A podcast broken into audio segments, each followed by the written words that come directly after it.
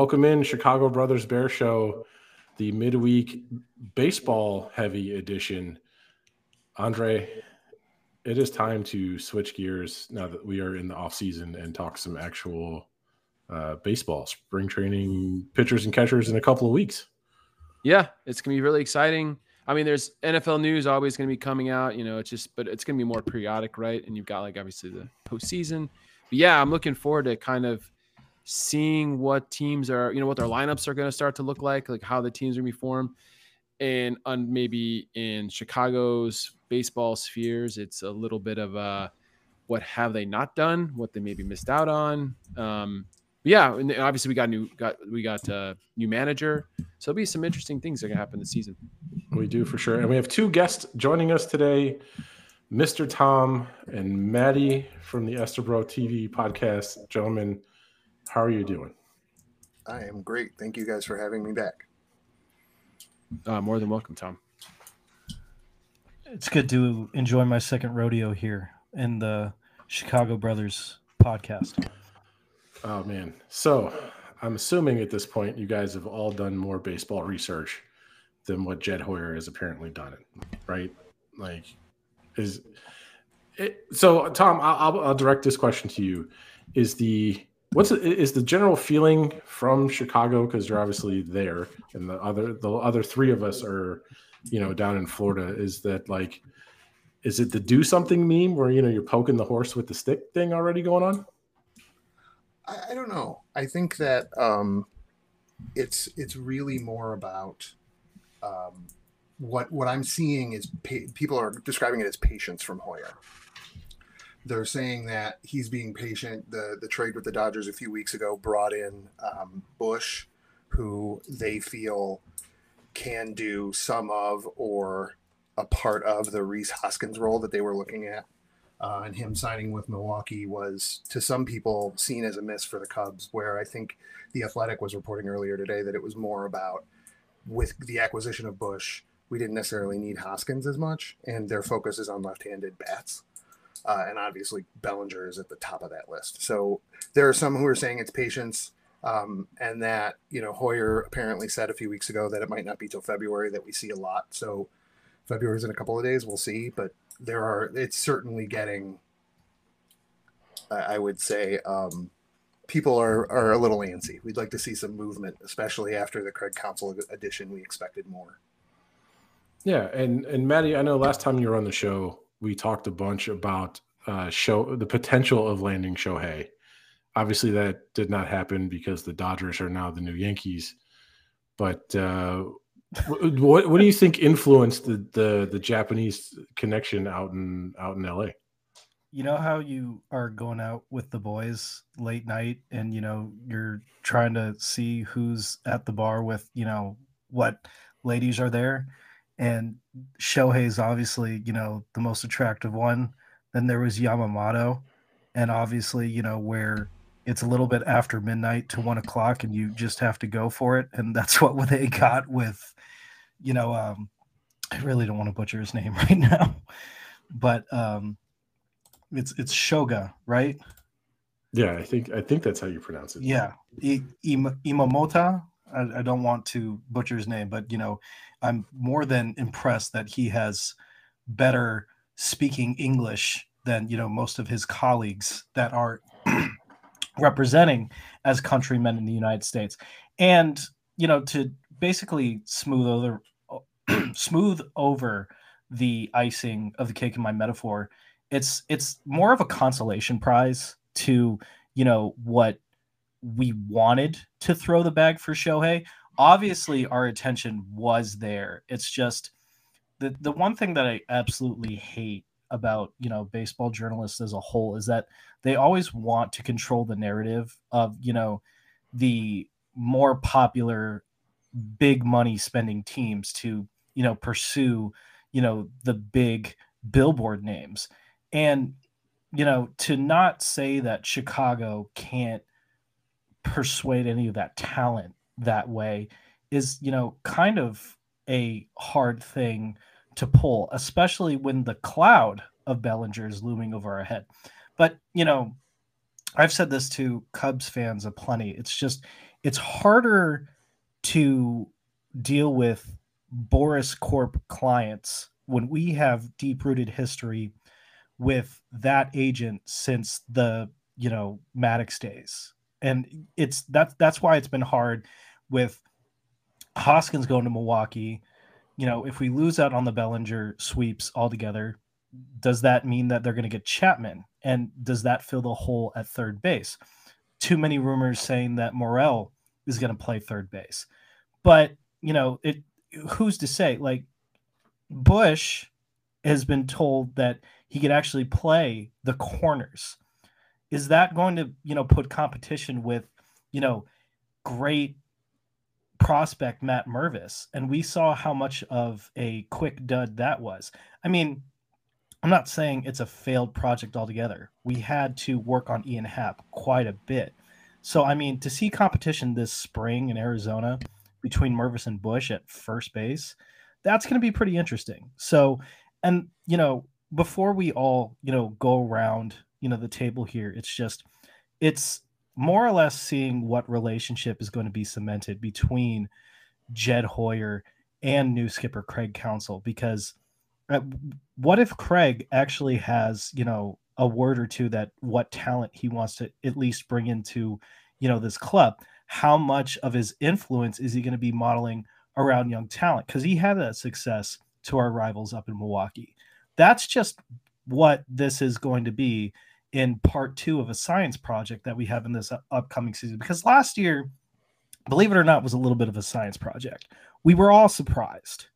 And, you know, I feel like I'm, you know, talking too much here, but, you know, uh, I, I got to pass this along. Okay. So both you guys mentioned the manager, and, and, and Andre, I know we, we are a football first show, so I want to get your reaction here from jump. Jim Harbaugh goes to the Chargers, right? We've got Eberflus staying. Initial reactions. I know we're changing gears kind of back to football quickly, but obviously the, you know, we, Andre, you and I had this conversation on the last episode about, you know, the quarterback versus the coach, right? If you miss out on one. And I want to pose that same question to our two guests.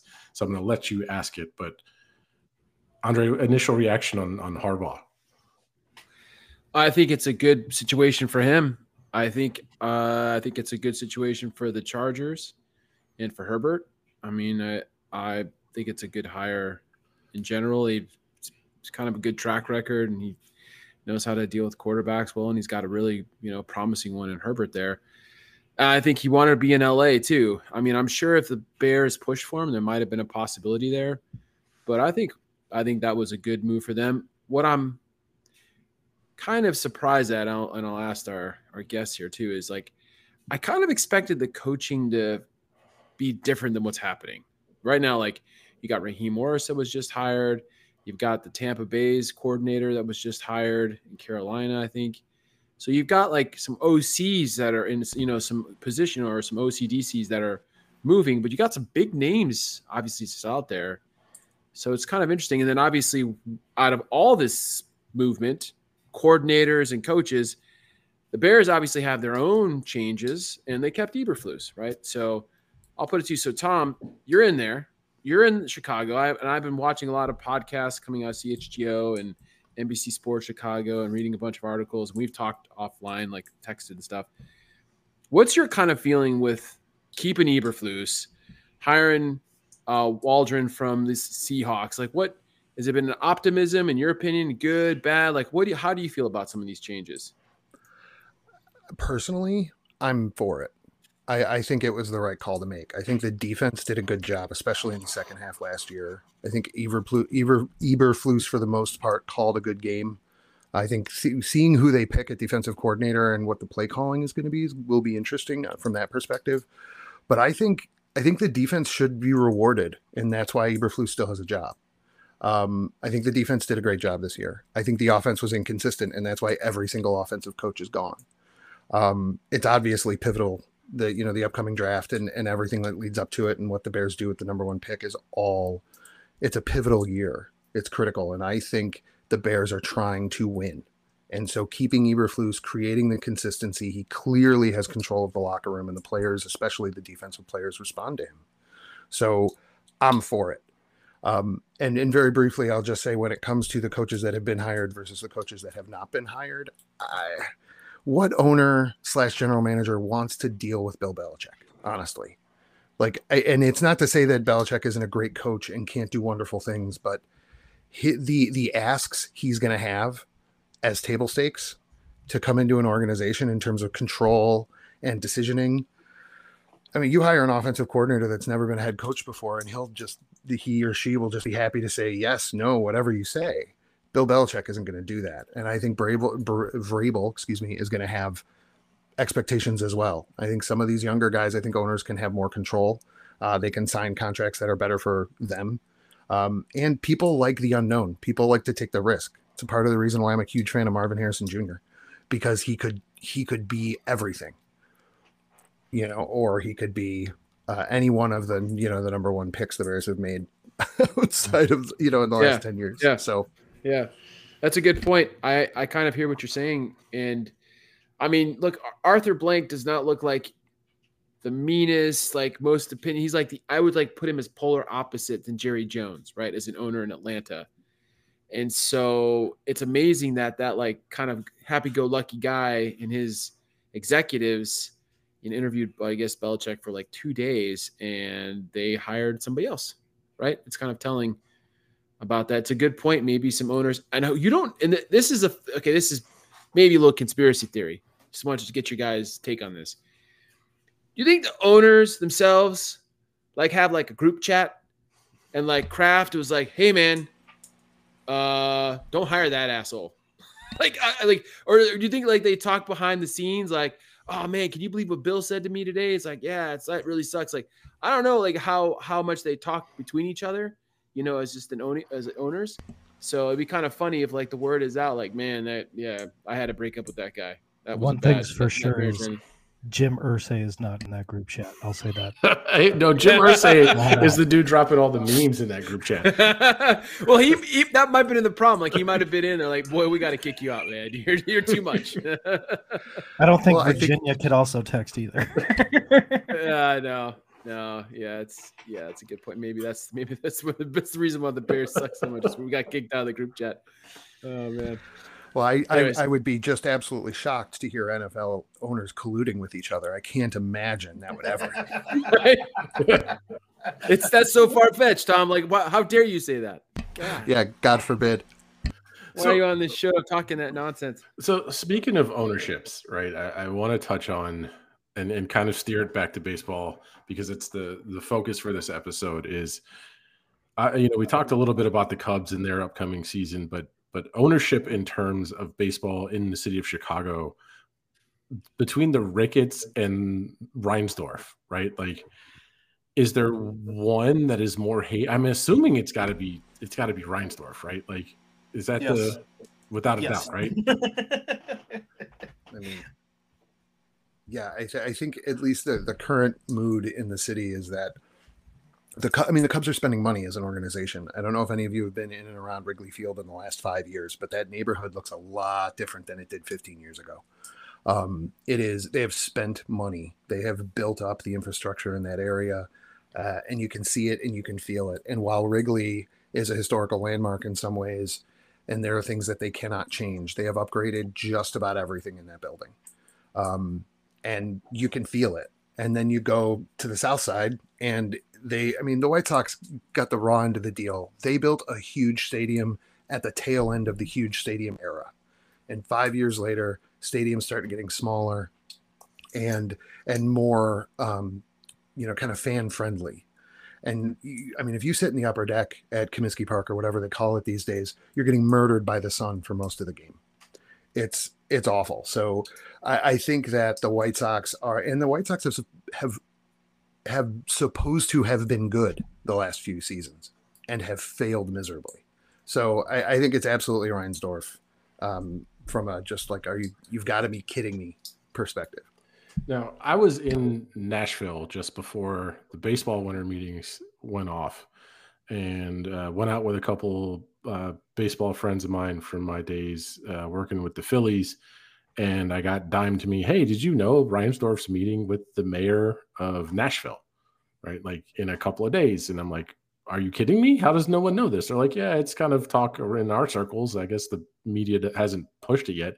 And two days later, the article comes out like, hey, Reinsdorf's down in Nashville meeting with the mayor of Nashville. I know, and Tom, you mentioned this, that that whatever they're calling Comiskey now, it's kind of like, you know, I refuse to call the Sears Tower anything else other than the Sears Tower.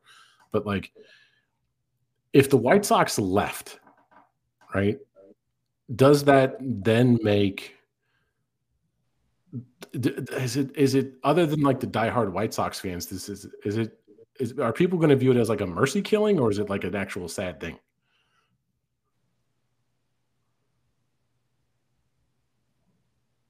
I let, let me ask the question in, you know, a more engaging manner. Do you think it, it do you think you'll have the same reaction as uh, the people of Oakland did when, you know, that team is going to move to Las Vegas? You know, uh, Mike, we've had some of these conversations in confidence when, you know, we shoot the shit about baseball all the time. The two cities that have been the most engaging about getting a baseball team is A, Las Vegas, and B, Nashville. And, you know, obviously Oakland making the move was one thing. And then, you know, Chicago doing the next is, it's not as much as a surprising value, but, you know, it, it sounds more like, yeah, the White Sox look like they're getting the butt end of the deal, because you've talked about it on this show about the carousel fun that the Bears have had to go through of where the hell they're going to play if it's not going to be in Soldier Field and if they're going to go to Arlington Heights. You know, I'm reading here that there's talks about a new stadium. You know, here in our backyard, we're, you know, dealing with the same circus with what's going on here in Tampa Bay. And, you know, how fun that's going to be. And that also has a small connection to the South Side as well. Yeah, because the Trop was originally built to lure the White Sox out of Chicago. Correct. I mean, the writing was on the wall, you know, since the nineties. It it, it had to happen at some point in the Reinsdorf era. And it almost seems, you know, inevitable at this point. Tom, let me pose a question to you here.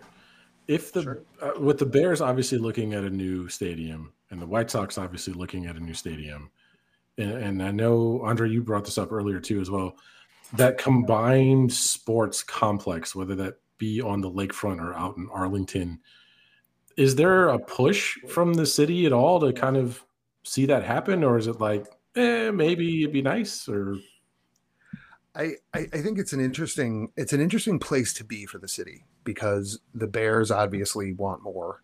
Um, they want a world-class stadium, and I don't blame them. Uh, having to negotiate everything with the city of Chicago and the Chicago Park District specifically um, would be a nightmare for me, for any N F L franchise. So I, I think there are a number of options there, but when you combine that with the reality that the White Sox need to do something to uplift the fan base, to reinvigorate that team and the organization, and to get out of that building. Um, there are a number of different options. Um, I, I will say, just to briefly touch back on the, the prior point, it would be an absolute travesty if the White Sox left Chicago. The history that that team has done, the work that they did in the early baseball era, the, the Negro Leagues alone, and all of the history that they have in Chicago associated with the White Sox, um, it would be a travesty if the White Sox left the city. And I'll say that as a lifelong Cubs fan. Um, but, you know, the, the team's going to do what the team's going to do. Um, but what's interesting is there's there was some talk a few weeks ago of the Bears maybe building a stadium in, in what's called the South Lot of Soldier Field. And if you want to jump on Google Maps, you can just find Soldier Field. And just to the south of it, there's a huge parking lot. Um, there's talk of doing something like that. Um, at the same time, there's also talk of the White Sox potentially moving to a location in the South Loop that abuts the Chicago River on the east side of the river, about maybe two miles from where Soldier Field is currently located, two, three miles across Hyde, um, Hyde Park, I think, that neighborhood down there. So there's there's an interesting possibility here, and it would, I mean, it would take a monumental undertaking from a lot of different people, but to create either one one location where both stadiums are, or one large stadium that manages both, or some sort of connection between the two different um, locations where the where Soldier Field is now in that area. If there's a new stadium, or if the, the Bears, you know, maybe the Bears buy Soldier Field from the city and then lease it back for the right. city's use in other areas as an option. I don't know, but the Bears need to have control over where they play. That's the big thing. So I think there are a lot of options in the city, um, but also the suburbs are the, the suburbs can be really enticing, though Arlington yeah. Heights has created a problem. Yeah, I know. It's it's one of those things where I kind of like saw that text message from you, Tom, and I was like, huh, what if? Like, I, I'm, I'm dating myself because it's been a while since I've been to the city, so I call it McCormick Place. It's probably not called that anymore, right? But it's basically, I feel really No, close. It's still McCormick Place. Is it still McCormick Place? Oh, my yes, God. Yes, sir. You're good. Okay.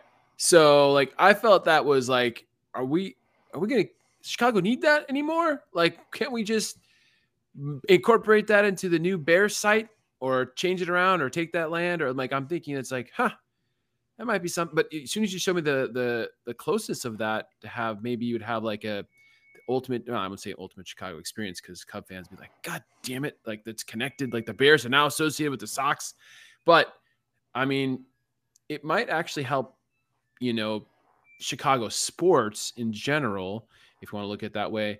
And answer your question, Mike, about the Sox leaving. If they do that, that's, you know, whatever they're going to do. Obviously, you saw the, I don't know if you guys saw what happened with the Bulls and their whole fiasco. Oh, that was it, so bad. Oh, uh, yeah. And the poor widow. I mean, Jesus Christ. She's just crying there. I'm like, fucking assholes. But anyways. Um, Can I ask a wild card question? Yeah. Do you think Jerry Reinsdorf is going to, you know, start giving a shit more if he does sell the White Sox and, you know, have them leave the town for the Bulls? Like, did, will that finally turn around for what it's worth? I don't, I don't know. I, to be honest, to me, see, the, that's the one of the problems of having an owner with two franchises in the city is if he splits these, that franchise up, what it's a good, it's a really good question. Like what happens to uh, the other franchise, right? Um, But there's definitely a love-hate relationship with the city, the fans, I think, and the owner for sure.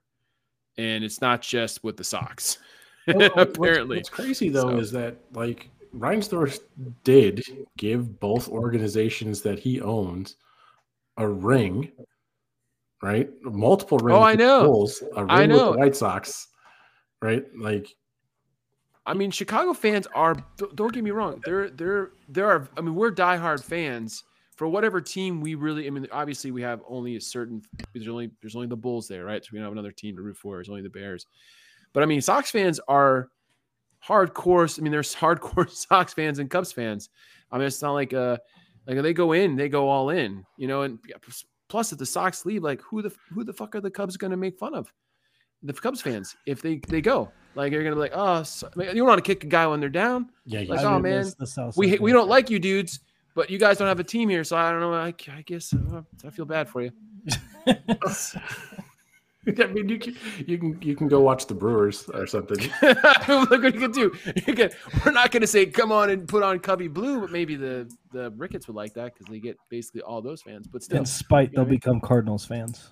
Oh, probably man, that's probably true. That's blasphemy, but you might be right. Yeah. Can I tell one quick story? Please. Yeah. I want to say it was in the eighties, and I could be wrong, but it was, and I need to look it up. But before interleague play existed as a thing, the Cubs and the Sox would find a day off that they both shared every season, and they would play a game that didn't mean anything against each other, and they would take turns going to the other one's stadium every season. That is right. That is correct. Sir. And it was, it was just a, a fun little, let's have a crosstown rivalry. And it was called the Crosstown Classic. And it yep. was one game a year. And it meant everything. It was bragging rights. It meant, yeah, for the whole year. One whole game, year. one day. It yep. was, it was incredible. I remember one year, Steve Sachs, I think it was, played every single position for the White Sox. One inning at each, at each defensive position, including pitcher. Because it was just a game that, you know, didn't mean anything other than bragging rights. It was fantastic. Yep. And if yep. the White Sox leave, that that that history, that rivalry, all of that leaves with it. And I think Maddie's right. I think they become Cardinals fans. Which, you know, makes me sad. My very first game at Wrigley Field was a uh, Crosstown Classic game. Like my very yeah, first game. I'm telling you, it's intense. Now, don't get me wrong. Like, there's, I don't know if it's, I mean, it's kind of like, I think it's more like a, like brotherly rivalry, right? I mean, there are some fighting and stuff, and like people get really out of hand. But I think for the most part, my experience living there and being there Cue was Michael like, Barrett. yeah, like, yeah, exactly. Like, I'm going to like, like twist your arm, like give you nuggies, like that type of like, I'm going to mess with you. But I think I can honestly say this, and I think a bunch of fans when I was there, it's like when the Sox in like the late nineties, early two thousands, when they had their championship run, I mean, I think most Cubs fans, I was for sure, I'm like, you're winning this for Chicago, motherfucker. You're not winning. I don't, I don't care if you're the White Sox. At that point, you're representing the city, and that was more important. Because that's that's that's what I mean when it comes down to it. Like maybe the Sox fans, like ah, the Cubs in World Series, whatever they won, won whatever. But deep down, I think they were thinking Chicago won that championship, right? We're gonna just gonna own yeah. it for what it is. And if that part of that, like you said, if that goes, I don't know. Now. Hawk Harrelson will drop dead if this move happens. Right. That's what's probably so happen. He gone. It's probably not. It's not. Yeah, yeah. It's probably not going to happen this year. So, but what do you guys think? Spring training is coming. Like, so what's what is the realistic chances of each team uh, this year? Like, are you forecasting a, a like a playoff run? Are you forecasting like I don't know what's going to happen? Like, based on like what do you, what do you guys are kind of Is this like excitement building or apprehension or what do you, what are your feelings? Tom, you take first stab at it. All right. Thank you. Um, I, I think the Cubs are a playoff team for sure. And, and I say that because they were almost a playoff team last year and they got better in the dugout. I think Counsell is, is somebody who knows how to get the most out of his team and, and knows how to set a lineup, uh, which is something, no offense to David Ross or really any other Cub coach for a while, but um, I, I don't know that's something that the Cubs have ever been very good at. Um, not horrible at, certainly. Joe Madden was a great coach.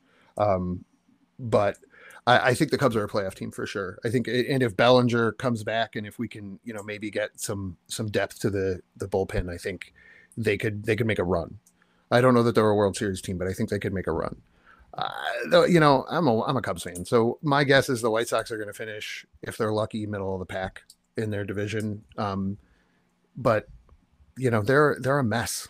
They're, they're just a mess top to bottom. They don't know how to put a team on the field that can play consistently. Um, I have optimism compared to, you know, how last year was like a major surprise. Like, you know, the first two months when you look at last season, you're like, all right, you know, this, these guys are the bad news Cubbies trying to, you know, impress a lot of people. You took advantage when the Cardinals were, you know, at an all-time low, you know, and that was the absolute favorite to win the division. And, you know, obviously Milwaukee is the ones that won it. And, you know, when they bounce out, that's the minute we got Craig Counsell. And that's just going to be the impact. Now, obviously, Tom, with what you said with, um, We we do need bullpen signings, and you know, obviously, we probably need at least one more splash signing to like make it worth a damn, you know, in my opinion. But you know, you look at the rest of this division, top to bottom, you know, obviously Cincinnati needs a little bit more discipline. Pittsburgh is, you know, showing that they're still somewhat rebuilding, but I'm not sure how Milwaukee is going to do post Counsell leaving. And if the Cardinals manage to pull their head out of their ass, then, you know, it's, it's going to be a fight. It will be a fight like it was last season. Happy to see a winning season where you do finish above five hundred. And, you know, in, in expectation of what players are going to, you know, rise up above it. I mean, look at some of the stats. Defensively, the Cubs were the best defensive team in the division. You know, if they did tighten up in that last, you know, couple of weeks, then they probably would have been one of the best defensive teams in the National League altogether.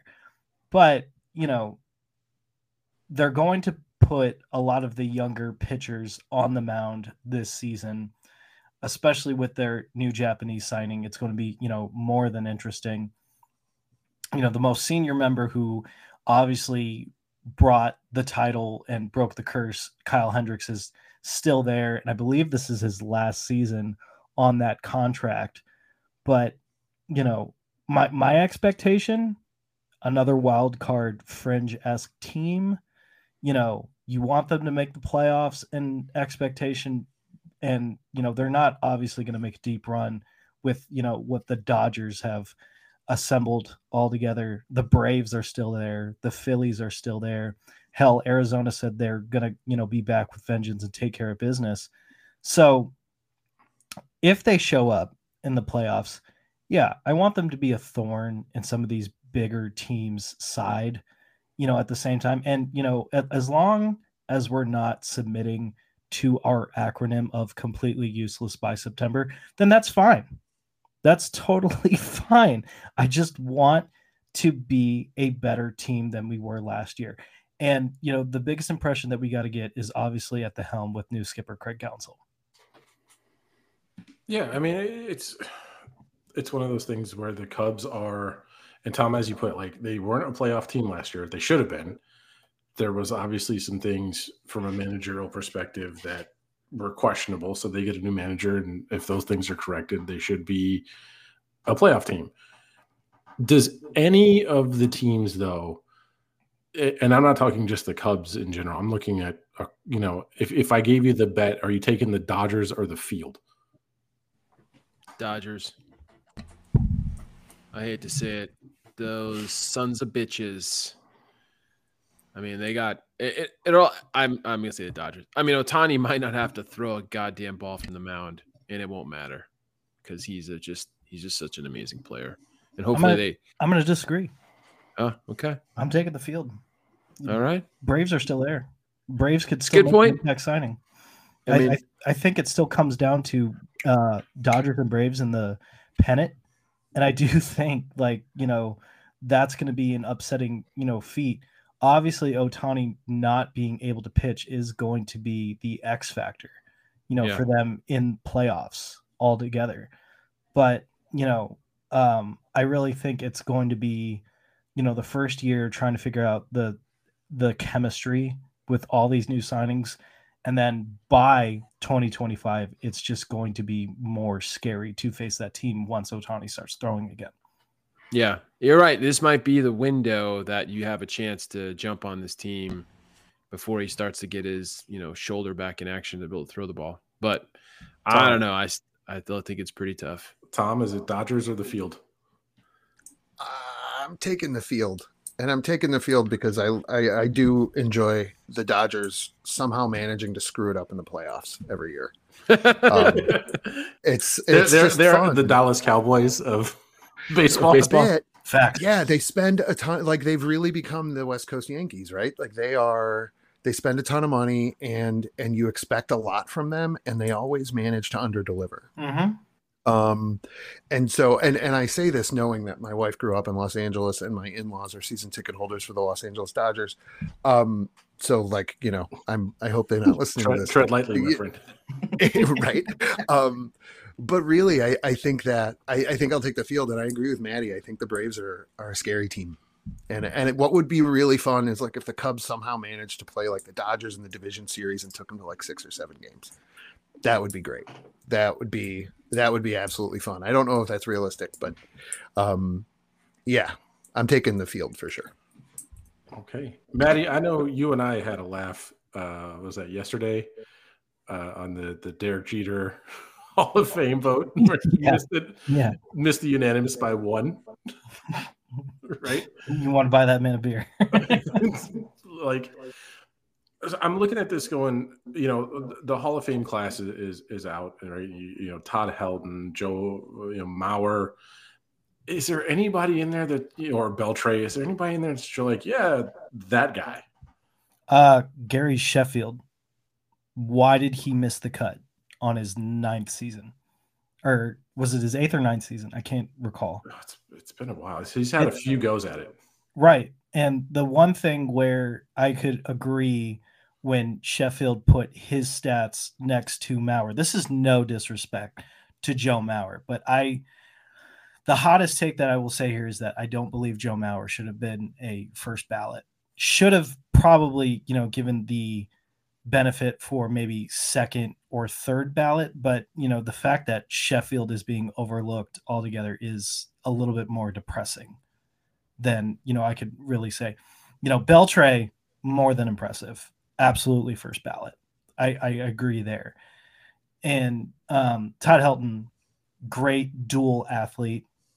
I was I learned this yesterday that he actually uh, was first string while Peyton Manning was second string uh, when they both played for the Vols, you know, together. Um, but, you know, he obviously deserved to get in, you know, top to bottom. Um, you know, the next year's class is just really more than interesting because, you know, I really could not imagine a world where Ichiro Suzuki is not first ballot. Like, that's just it. That dude is more than impressive. That that dude needs to be the next unanimous. Right? Period. Like, Period. Like Ichiro is Ichiro and Tony Gwynn are probably the two best pure hitters. I'm not saying home run hitters, but just hitters, you know, contact hitters I've ever seen. Right? Like, those are generational guys. And Ichiro, you know, for all his time he played in Japan and, you know, with the Mariners, and then when he bounced around afterwards a little bit, that dude needs to be surefire first ballot. Especially um, with the engaging fight, where this is the only dude who supposedly passes Pete Rose when you combine his career hits. Like, that's crazy. That's crazy. I got a, you know, roundtable hot Uh, Mike, question to ask everybody here. If there's one Chicago Cub from the two thousand sixteen World Series team that should be in the Hall, which one should it be? Tom, you go first. Andre, Mike, you know, wrap it on that end. Anthony Rizzo. Damn you. He- I mean, yeah, that's a unanimous vote. It's got to be unanimous, right? he he. The thing about Rizzo that that I love so much is, you know, Hoyer was the G M in, I think, San Diego, um, or something. I, I may be misremembering this because it was a while ago. But like, as soon as Theo showed up, he immediately traded Cashner, if we can remember him, and another guy who I don't remember for Rizzo, and it was like the the greatest thing that ever happened. Like, I mean, he came in and suffered for years with the Cubs. He was like an Andre Dawson type, you know, M V P level playing ability on a team that was finishing last for years. Mm-hmm. And to see him win the World Series, to see him take that ball, catch it, and shove it in his back pocket. I mean, it's it, yeah, it's it brings tears to my eyes. That guy belongs in the Hall, and I can't wait to see it. It's my phone wallpaper for the longest time.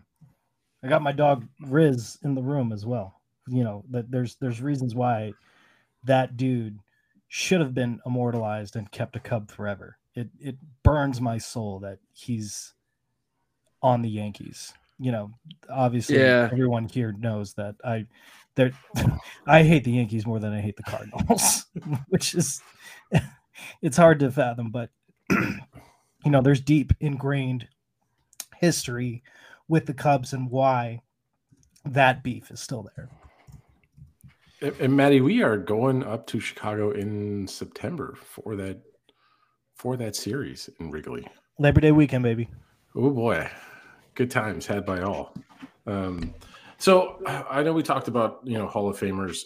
One thing I want to look at, and and, and particularly as it relates to the Cubs, is the guys starting out their careers, particularly, you know, progressing to the big leagues. The Cubs farm system, by all measure, is pretty deep. Is there any of the guys that you see potentially coming on the roster after spring training or kind of those midseason call-ups that you really want to give, like, hey, look out for this guy? Cade Horton is the first one that jumps off the page. Like, that's that he's number two in our, you know, top ten for our prospects. And, you know, he actually put up impressive numbers in, you know, double A. Um, I really think he will more or less not get the invite when we do, you know, final roster selections in spring. But I do think he's going to be like a late season call up, especially mm-hmm. probably in the second half when we start, mm-hmm. you know, um, figuring out things. Obviously, injury is always, you know, a, um, you know, hindering question mark. I, I mentioned this before. You know, Jordan Wicks, a guy who I've, you know, been standing behind for the longest time as a lefty, mind you, he put up impressive numbers when he was a late call-up. I think he's going to be, you know, a roster-selected um, player for the rotation.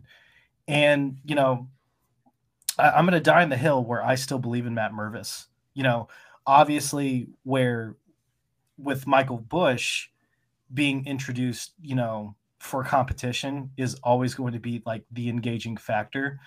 But, you know, I really think Mervis has the potential to basically redeem himself. And he may or may not be the starting first baseman for the Cubs when on opening day in Texas, when we're, you know, facing the World Series champ. The big ticket thing here is obviously, uh, our main man rocking a mullet with uh, Pete Crow Armstrong. And there's a lot of chirping that this dude has the potential to win Rookie of the Year for, you know, the Cubs this season. My Pete Crow Armstrong jersey just showed up in the mail today. Hey, I am a, well, I am a huge fan. I, I, I was, I'm, I'm excited to see him patrolling center field this year. I think he is going to be a ton of fun to watch. I think he brings a lot of energy to the team uh, in a really fun way. I'm really excited to see him play. The the other thing that, you know, does obviously put the Bellinger talks on ice is the fact that P C A is obviously, you know, the first choice for center field as you put Ian Happ in left and you still have Saya Suzuki in right. And if first base is going to end up being the anomaly question mark of what we're going to do next, I mean, you know, does Jed bite the bullet and basically lose out on, you know, the Cody Bellinger sweeps? I mean, it's really hard to engage in Boris talks when the man is asking for a ceiling lifelong contract so he's not burned again. And, I mean, you're talking about a player that had a career resurgence close to M V P quality numbers. No, I don't want to miss out on Cody Bellinger, but at the same time, I don't want to minimize the work that Pete Crow Armstrong has put in. Like, I really don't. I don't know. The question really comes down to can can P C A, I love that, by the way. If he can he match or come close to the same production as Belly? Defensively, you know, and, more. Offensively, yeah. Not quite yet. As a base runner, he's probably going to want to try to go neck and neck with Horner. Yeah. So, I mean, that's got to be the thing that, you know, what's the – this is, you know, this is obviously – this is where we, we got Counsell, right? This is the things that he's going to be able to – I think he's got a really good eye for talent. And it basically, he might go up to and, and say, hey, we don't need Bellinger. This guy's going to be good enough. Like, just put him, I'll put him in the lineup. I'll get him productive. And uh, we'll see how this goes. I mean, they've got, I think the, one reason I love the Cubs this year for me personally is I want to see a lot of some, I want to hopefully see some more younger players kind of get some action, you know, get a little youth in the team and just make it, make it exciting. That's one of the things I loved about, you know, the two thousand sixteen team, because you had some veteran stables, but then you had like a Javier Baez, right? You had some really young, really prospecting, you know, youth in that lineup, and it kind of gives some energy. We kind of see what the Cubs do this year, how many young players they actually uh, really rely on this year. All right. I have one more question. Andre, I'm going to ask that you hold your answer back because I am about to kick the proverbial hornet's nest here. Oh no. Gentlemen, as this is a still a Bear show, there is one conversation that is dominated Bears uh, Twitter, Bears Media for the last year, Justin Fields or Caleb? Who you want? Your turn, Manny. So I, I never got a chance to unwrap this earlier when, you know, talking about, um, you know, the Harbaugh signing in San Diego. And the, the one thing that I started reading a lot, and I, I don't know if this rumor holds a lot of water, but have Eberflus definitely not be uh, asked to come back, and Harbaugh was inserted into the situation uh, back in Chicago. He was really on the, you know, whole concept of bringing Caleb Williams in. And, you know, I, as much as that raises some eyebrows, but now that's more of woulda, coulda, shoulda at this rate. We're, we're at the part where is that I really think that the, the Bears really do need to bring in Marvin Harrison Junior and, you know, put the upsetting factor Uh, over Caleb Williams. And this is no disrespect, but I don't have faith in Caleb Williams. I really don't. I don't think he's going to be one of those guys who transcends uh, well into the N F L. And, you know, the amount of Bears fans who I've seen, like, you know, why wouldn't you want this? Look at this highlight reel tape. And I'm like, huh, that's strange, because didn't you guys th- throw up the same highlight reels of Justin Fields at Ohio when, before he got drafted? Like, m- make up your mind. Like, seriously. Look, I've listened to the show. I've, you know, ha- I ha- I hold the same opinion as y'all. I am tired of seeing the in the carousel of new head coach, new O C, new quarterback be the endless fucking show that is for the Bears. And, you know, as I really want that to change, and I really want the dedication and the discipline there. I still believe in Justin Fields. At the last time I was on this show, it was, you know, a little bit of the preseason where we were doing um, the preseason games. You know, I thought Fields was going to, you know, at least do a lot better. And, you know, he, he had similar numbers close to Lamar Jackson. And Lamar Jackson is obviously the go-ahead nod for the M V P. And so, like, w- what do the Bears need to plug to give Justin Fields that whole argument as well? Because he still has the ability to do that. And I still think he can do that. But, no, I'd, I'd rather ride it with Justin, and I'd, you know, rather see Caleb Williams, you know, fall a little further. And, you know, if I need to eat huckleberry pie uh, at the end of it, and this turns into another Patrick Mahomes situation, then shit, you know, pour a shot of Malort so I could choke on that pie too. Tom, yeah, but, I'm going to give you the soapbox. Yeah. Go for it, man. Thank you. Yeah, I, I mean, I think there's the argument. I, I think I have two things to say very quickly. The first one is Marvin Harrison Junior is the pick. Marvin Harrison Junior is the pick, and I don't really care what the quarterback situation is. Like, it's, it is, in my opinion, the first overall pick has absolutely nothing to do with the quarterback situation for the Bears, and it has everything to do with the fact that this guy, yeah, on our offense with D J Moore and Cole Kmet and whatever other upgrades they can make, makes this team better. It makes this team for real. And they can go get a Joe Flacco or somebody to back up Justin Fields for his fourth year.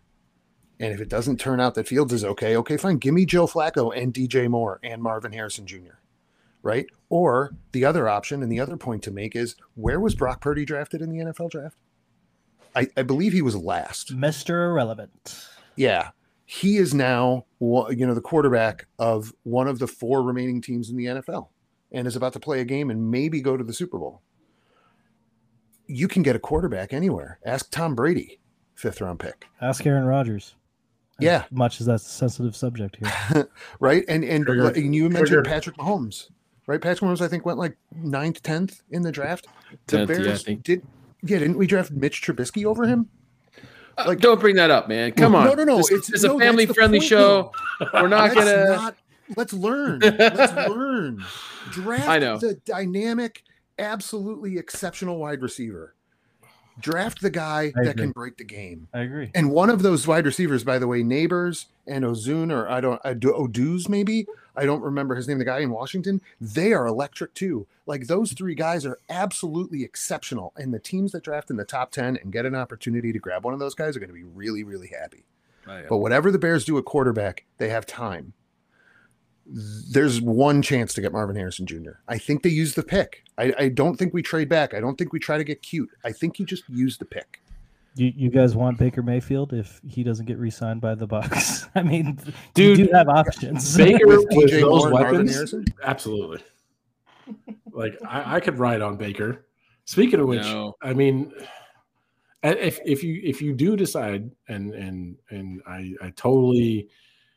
get the take Marvin overall. He is clearly, to me, the best player in this draft, bar none, right? Yeah. And if yeah. you have the number one pick, you take the best player. That's mm-hmm. generally the, the the thought process. The, obviously, the Bears being in this unique quarterback question mark situation complicates things, right? Um, one thing, though, and we look at the Lions, what have the Lions done to correct their problems? They just drafted good football players. Absolutely. Right? You know, they, they got laughed at for taking Jahmyr Gibbs, you know, in the first round. They're like, oh, you could have got it. Doesn't matter. Dude is a monster, right? They just draft good football players, and Marvin Harrison Junior is the best football player. It, Can it, I engage this even further? Please. The Bears can't afford to fuck this up. Like, they really yeah. can't.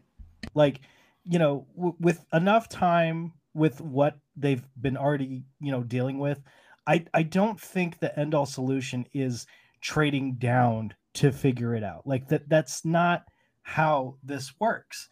And, you know, the one more thing that we, you know, didn't even um, open Pandora's box about is, you know, is, is Shane Waldron the answer to fix Justin Fields? Is this going, is this offensive coordinator going to be the man that strikes fear into the rest of the division? You know, clearly everyone here does not want to hear any more champagne bottles pop over Jordan Love, because, you know, I, I sure as hell don't. And, you know, at, as much as there is, you know, spite for it, but you have to give the tip of the hat and the respect to Detroit.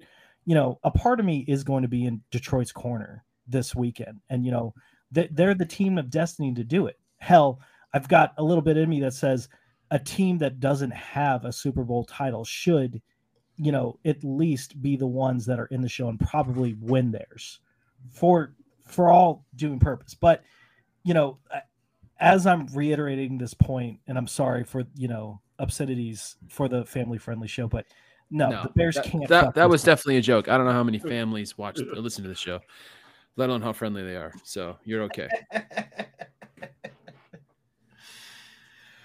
Yeah, man. It's... So are, are no, I gotta ask, so, are you, are you rooting? Are you guys rooting for hey, Eminem versus hold on. Taylor Swift? I'm Swift? I'm gonna go last, so I'm going last. Go go. Here on, we go. All right. So I, I brought this up before, and we asked Michael and I asked each other, like, what do we want to have happen? What, what do you think the Bears are going to do? Right, that was the question we asked ourselves. I think the Bears are actually going to draft the quarterback. It's just me. I feel like it's in their D N A to do this again. I have no idea if Shane trade Waldron bait? has a preference. Is it trade bait? I, uh, no, I think they're actually just going to draft the quarterback. I think I'm, I don't. I don't know if Poles is sold on uh, Justin Fields, uh, and I think if, for him, if you want to look at it from a business perspective, um. You know, there is this whole like restart the clock. There is truth to this to get another rookie. It also buys Eberflus some time, because if he takes Justin Fields and gets Marvin Harrison Junior and rolls with this and he's not successful, he's on a hotter seat than basically having a rookie quarterback. So self pre- and so are Poles. There's a self-preservation message in there as well. I think these are all the things I think the, they're thinking about, right? Um, and, but I was talking to Michael. On the downside of that is, yeah, you might have a rookie quarterback and you're going to have to pay him. But let's say Caleb Williams is great and they draft him and then they're going to have to pay him. Well, that's like four to five years from now is when a lot of other contracts are going to be due. Four to five years from now. So essentially, you're going to also create this potential real big log log jam of contracts need to be paid in the next three, you know, four to five years, which is like maybe Paul's like, I don't care. It's not my problem. I'll probably be gone by then or whatever, right? Who knows? Personally, I don't want them. I'm okay with keeping Justin. I think Justin is, even let's say his ceiling is not as high as Caleb. I still think that you can win in this league with Justin. I think if you gave Justin uh, the opportunities to play in a system that's better suited for him and you gave him some weapons and a better offensive line, I think he's he's definitely good enough. He does things in this league that very few quarterbacks can do. And I'm thinking, like, you really want to replace that? And, and, and just in my personal opinion about Justin. So I hope that they get Marvin Harrison Junior I, I don't care if it's, I mean, obviously get as much juice as you can out of any team, right, to and still get him. So my my mantra after the draft would be like, if we don't if we don't basically get Caleb Williams and he's the shit, or we don't get Marvin Harrison Junior, I, I'm going to throw things at t- the T V pretty much. Yeah, and that's why – That's why you draft Harrison, because he's a, like he is the most. I think he's the safest pick. And oh, there's can't hands down. Draft you, and you can't do Trubisky again. I can't. I won't. I know, but like, the, here's the thing. You know, but the thing about it is that you can do Trubisky again if you don't take the you don't take the next Mahomes. Sure, but I I, I don't know. This, I'd almost rather the Bears know, never draft a quarterback for ten I'm just, years and I'm just, just sign veterans. I know. I, I hear you. I hear you. But at some point, the league has built, especially the way salaries are going, the, the league has mm-hmm. a, a better chance of, usually a better chance of winning if you have your, now, here's the other side of this whole scenario, right? You got to look at the Stafford Goff deal. It's actually pretty funny that we're talking about Goff and the Lions and now Stafford, right, in, in general. But L A was had they were just a, they knew they were a quarterback away. Did they draft a quarterback? They did. They got rid of him to get a veteran quarterback. So this is pro your argument, right? Who was really good, and then you get him. So like maybe you're like, hey, you know what? You just go and trade for Joe Burrow later on. In the, who knows? Or Herbert. Like maybe Herbert and Carbaugh don't do well, and you you go for actually a proven. You know, you're not they're not young anymore, but they're pretty still damn pretty good. And now you've got a roster. Ultimately, my biggest argument for drafting Marvin Harrison, and I've said this before, but I'll say it real quick here, is that no matter who you bring in, young, no matter what quarterback you draft, Drake May, Caleb, Caleb, you want to have a good roster around it. So why not, why not get a good roster now, get a really solid offensive line, get a whole crap load of weapons, and then if J- Justin doesn't work out, then next year you just draft a quarterback. Who cares if it's not the Caleb Williams? There'll be another good player that draft. You'll have some draft capital. Just go get him then. So, well, and not only, and, but then I, you I have a good team. An, a, yeah, agreed. And you take the argument one further. Let's say that we go with Harrison this year and we, we stick with Fields and it just doesn't work out for whatever reason. Yeah. There are a lot of any free agent quarterback is going to look around at the wide receivers. And let's not forget that this is a wide receiver league now. Oh, yeah. Teams with a quarterback vacancy and good receiving weapons. Every quarterback in the league is going to look at D J Moore and Marvin Harrison Junior and say, I want to throw five thousand yards to those two guys this year. Oh, yeah. And Cole Kmet. I, I absolutely. Yeah. No, it's, it's, it's kind of like, it's like, uh, I think the best point that you guys have made here is that it's a monumental, it's a franchise altering decision at the feet of Ryan Poles and Eberflus. And obviously the, all of the Bears organization now, this is huge. We're all looking forward to it. It's a little bit scary, but, uh, you know, personally, if I had to put money down, I think they're going to draft a quarterback. I, but my heart and soul is like, ah, don't do that. But that's my opinion. It's, it's going to be, it, and this is, this is the fun part about watching the Bears every offseason, because it feels like the interesting actually thing is the offseason and not the regular season, right? Like, we call this yeah, fun. Like we we get all hyped up, like oh my god, and then we see him in real, so you're like, oh, uh, yeah, why yeah. again, please. You know, Why do this to us? So, guys, before we get out of here, I've got I got one more for you. Give me your picks for the the conference title games and, and your Super Bowl winner. Obviously, we're down to four. Uh, Tom, why don't you go first? Sure. Before we leave the Bears, I just want to say that there is some reporting from Windy City Gridiron and a few others that the Bears are taking a very long look at Chase Young and bringing him in um, because he was on, he finished up his contract this year uh, with the forty-niners. So there's a chance that Chase Young and Montez Sweat could reunite on the defensive line for the Bears next year. And that would be a ton of fun. And that's and Justin's boy. And, right? and, and not only that, but the dude, his knee will now be another year recovered. And mm-hmm. so with a really healthy Chase Young and Montez Sweat again, whew, oh my God, that would be too fun, right? All right, okay. This weekend, um, I agree with Maddie. It's I'm I am pulling for the Lions in every possible way. Though that said, I don't know how the forty-niners lose at home this weekend. I just I don't see it happening. Um, that said, I will be happy with any result out of that game. Um. And I think the Ravens are just really good. So I, I think it's going to be Ravens, forty-niners in the Super Bowl. Um, and I'm I'm looking forward to that significantly. Oh, and one thing I did learn, the Chargers are playing at the Ravens next year. So there will be a nice little brotherly uh, matchup. The Fighting Harbaughs. Oh, exactly. Yeah, okay. Yeah. Brother on brother. N F L scripted. Yeah. To echo it even further, the last time the Ravens and the forty-niners played against each other in the Super Bowl was the Super Harbaugh Bowl. And one of the funniest jokes that I, you know, like to echo from that year was how Thanksgiving was probably very interesting at the Harbaugh house. Where they, yes. Where they asked both brothers how they're doing. Um, where I kind of disagree about the Niners.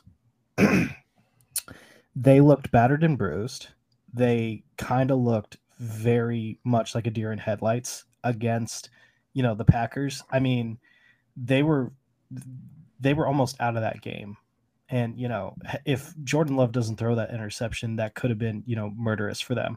Obviously, it was that one missed field goal that was, you know, the game, you know, decision factor in that. However, um, I, I do like the grit of the Lions. You know, they are the team of destiny, and I really truly believe that they just will be the upsetting value, kind of like how Nick Foles was the guy who led the Eagles during that one year that Carson Wentz uh, pretty much did all the, you know, legwork for that, and how, you know, the fluke that Nick Foles was the M V P of that Super Bowl. Um, however, to agree on the same value, uh, the Ravens are scary. That defense is nuts, and I mean, there's a reason why they pl- they paid LeVar Jackson that amount of money, and he's, you know, going to capitalize it with a Super Bowl championship. And it's uh, Ravens over Lions in the Super Bowl. Andre, so it's gonna. I mean, I wish I would have known if I could see I have a crystal ball, and I would see Deebo Samuel on the field healthy for the forty-niners. I would say the forty-niners are going to win that game. But I think him actually not being in the lineup hurts the forty-niners more than the forty-niners are willing to admit. But it, I, I don't know. I, I actually I can see the Lions upsetting the forty-niners at home um, because I just don't know if they're the same team without Deebo. They really they kind of have some struggles. But, I mean, I I do predict the upset, but, I, I mean – I've, my pocketbook was talking. I don't know if I I just might push in that whole game. Um, I see the winning, and then I kind of see the Ravens winning the whole thing. I just think that they're Lamar Jackson. Uh, he's got he's got something going on this year where he's like, all right, guys, uh, I'm gonna win the game right now, and see you later. And he just has that about him. And not only that, but I think Andrews is coming back for their team, and so those two factors. Ravens at the Super Bowl champions. So I know the N F L wants the Eminem versus Taylor Swift Super Bowl, right? But uh, I, I I can't I can't do it. I, I agree with you guys uh, that it is San Francisco's health is going to be the main factor. However, I still do like uh, the Lions. To to keep it close, I think they're like seven point dogs already, which is kind of crazy to think about, especially if Debo's uh, not healthy.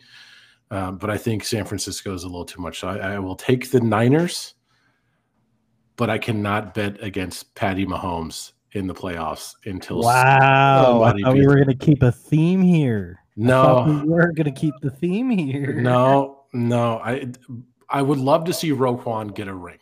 Don't get me wrong, right? Out of Baltimore. Okay. I think Baltimore is okay. a great team. But I learned something in all my years of watching Tom Brady was if it's Tom Brady in the playoffs, you don't bet against him until you see somebody beat him, right? Mm-hmm. I've yet to see somebody really take down Patty Mahomes in the playoffs. I can't bet against him. The dude is just magical, and it stings every time you watch him because, Andre, you and I talked about this in the last episode. Like, even if we would have got seventy percent of it, of this, the Bears would have been phenomenal, right? And we had the chance, but we missed it, right? I'm taking Mahomes. Clowney is going to eat, bro. I'm telling you that right now. Maybe, maybe. Um, and I, I, I'm I'm going to take the Chiefs to win it all. At this point, I, I, I okay. cannot bet against Patty Mahomes. I mean, nice. it's it's fair. I can't. I would say that it's a very good point. I just I don't know. There's something about Lamar this year. He just feels like he's the one to be like, and, and just a little bit. And I just you know obviously the Chiefs themselves, in my opinion, are kind of they feel like vulnerable, you know what I mean? But it is to be said that even vulnerable Patty Mahomes is still got magic. He's very magical, or so to say. He's good. That's a good. It's a good. We're gonna find out. It's gonna be very exciting. Very exciting weekend for football. Very very exciting weekend, gentlemen. It's been a pleasure to have you. The floor is yours. Plug whatever you want to plug, say your goodbyes, all that fun stuff. Uh, whoever wants to go first, knock yourself up.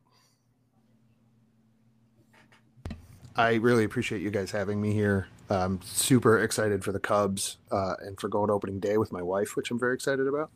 Um, and I'm looking forward to the N F L draft. I think it's it's going to be a ton of fun. So uh, thanks a lot. I'm looking forward to coming back. Wrigley or Texas? Opening day. Oh, Cubs opening day. Okay. At home. My my sister lives in Dallas, and I've really tried to lobby, you know, my entire family, like, let's let's go to, you know, the Rangers opening day because they got the Cubbies. Why why not? And, you know, it, it's going to be a hard pull, you know, uh, a miracle if we if we can pull it off. But I don't think it's going to happen. um, gentlemen, it's been a pleasure and an honor, especially to be asked to come back on the show.